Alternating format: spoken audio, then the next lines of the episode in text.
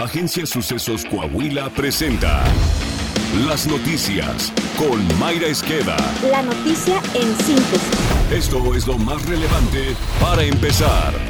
Coahuila. Al rendir su quinto informe de gobierno, Miguel Ángel Riquelme Solís afirmó que su administración va a mantener la ruta trazada, que ha dado buenos resultados. Mi compromiso es consolidar los grandes proyectos de infraestructura orientados hacia el crecimiento y el desarrollo económico. En materia de seguridad, complementaremos nuestras estrategias de blindaje estatal con un nuevo modelo de proximidad. En Coahuila seguiremos consolidando el Estado de Derecho. Los inversionistas deben saber que en esta tierra tendrán la certeza y las garantías jurídicas necesarias. Aquí sí, la ley es la ley. Hoy Coahuila tiene un rumbo claro que mira al futuro. Hoy los coahuilenses sabemos la ventaja de seguir por esta ruta. Por eso, no me queda duda que Coahuila seguirá siendo fuerte, fuerte en su economía, fuerte en su seguridad, fuerte en el trabajo, fuerte en la sociedad participativa, porque jamás Vamos a renunciar a nuestros sueños de grandeza. Señaló que ante las elecciones que se celebrarán el próximo año, Coahuila no caerá en la polarización y subrayó que su gobierno protegerá la democracia y el respeto a la ley. Sigo creyendo firmemente en permanecer unidos y jamás dividirnos. El próximo año los coahuilenses acudiremos a las urnas. En Coahuila no caeremos en la polarización. Hagamos que prevalezcan las propuestas y no las descalificaciones. Garantizaremos la seguridad. Como Madero somos demócratas y como Carranza somos constitucionalistas. Por eso lo decimos con toda claridad. Vamos a cuidar la democracia, vamos a respetar la ley. Seguridad. De acuerdo al reporte MX, la guerra en números de T-Research, durante el gobierno de la 4T, las fiscalías estatales y federales han registrado 140.354 homicidios dolosos en México. Con base en los registros de los 48 meses del actual gobierno federal, se observa que se mantiene una tendencia al alza en el registro de homicidios. Ello ubica al gobierno de López Obrador como el más sangriento en comparación con sus dos antecesores. En el mismo lapso, la administración de Peña Nieto registró 85.811 y la de Felipe Calderón 64.993 asesinatos.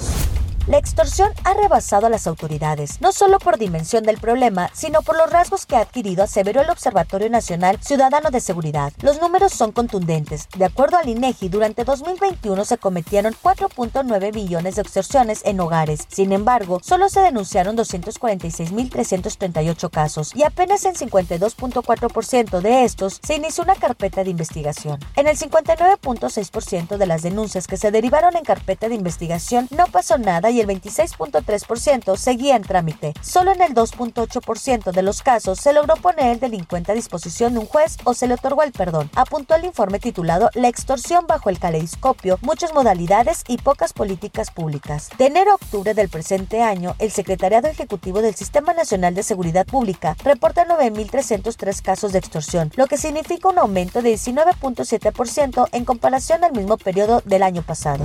En Tabasco, un sicario asesinó a balazos a un exfuncionario y al intentar huir, un grupo de pobladores le persiguió y linchó en una ranchería del municipio de Cárdenas. El capo participó junto a otro hombre en el crimen de Armando Villegas Hernández, es delegado de la ranchería Azucena. Los mismos pobladores se organizaron y bloquearon las salidas viales, lo que provocó que uno de los hombres fuera atrapado. Al sujeto lo golpearon, ataron de manos y lo llevaron hacia un árbol donde lo colgaron del cuello hasta que perdió la vida. Nacional. Y en medio de la crisis de seguridad que vive el país, la senadora de Morena, Berta Carabeo, anda muy preocupada, pero por hacer comparecer a los directivos de la Federación Mexicana de Fútbol ante la eliminación de la selección mexicana en el Mundial de Qatar 2022. La legisladora de la 4T sostuvo que existe un conflicto de interés televisivo en torno a la selección nacional, en el que dijo se adueñaron del fútbol y hoy todos sufrimos las consecuencias.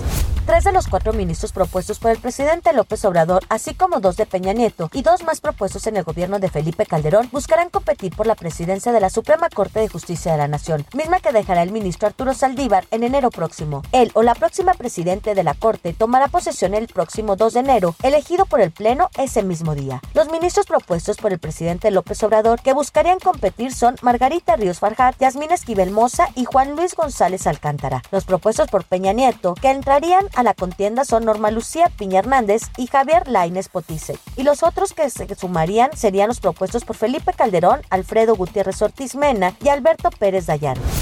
Los desencuentros entre Morena, Partido Verde y el Partido del Trabajo provocaron que el llamado Plan B, que consiste en realizar cambios a las leyes secundarias en materia electoral, pase hasta el próximo año. El proyecto se sometería a votación a más tardar el 3 de abril. Esta fecha coincidirá con el proceso de renovación de cuatro consejeros electorales. Esta decisión se dio luego de que los aliados de Morena le reprocharon a la 4T que en su llamado Plan B no se hayan tomado en cuenta sus planteamientos. Pero más allá de ello, la propuesta de Morena reculó tras la gran marcha ciudadana realizada hace unas semanas en la que la gente pidió defender al INE, lo que motivó a que el bloque del PRI, PAN y PRD afianzaran su postura de rechazar la iniciativa de la llamada Cuarta Transformación. Saltillo. Este jueves dará inicio Navidalia 2022, donde mujeres emprendedoras ofertarán sus productos y servicios, además de que se contará con diferentes shows artísticos y culturales para toda la familia. Navidalia se realizará en el estacionamiento de Parque Centro, ubicado sobre el Boulevard Galerías. El gobierno municipal de Saltillo informó que en Navidalia se llevará a cabo el taller de creación plástica Viva la Navidad para realizar una tarjeta navideña. Será este jueves de 16 a 17.30 horas y está dirigido a mayores de 6 años. Este mismo jueves, a las 17 horas, se presentará el grupo de la academia My Move Dance Studio. A las 17.30 horas habrá cuentacuentas navideños y a las 18 horas el concierto navideño, con la participación del coro del Centro de Estudios Musicales Jonás Lleverino Cárdenas, dirigido por el maestro Eduardo Figueroa Orrantia.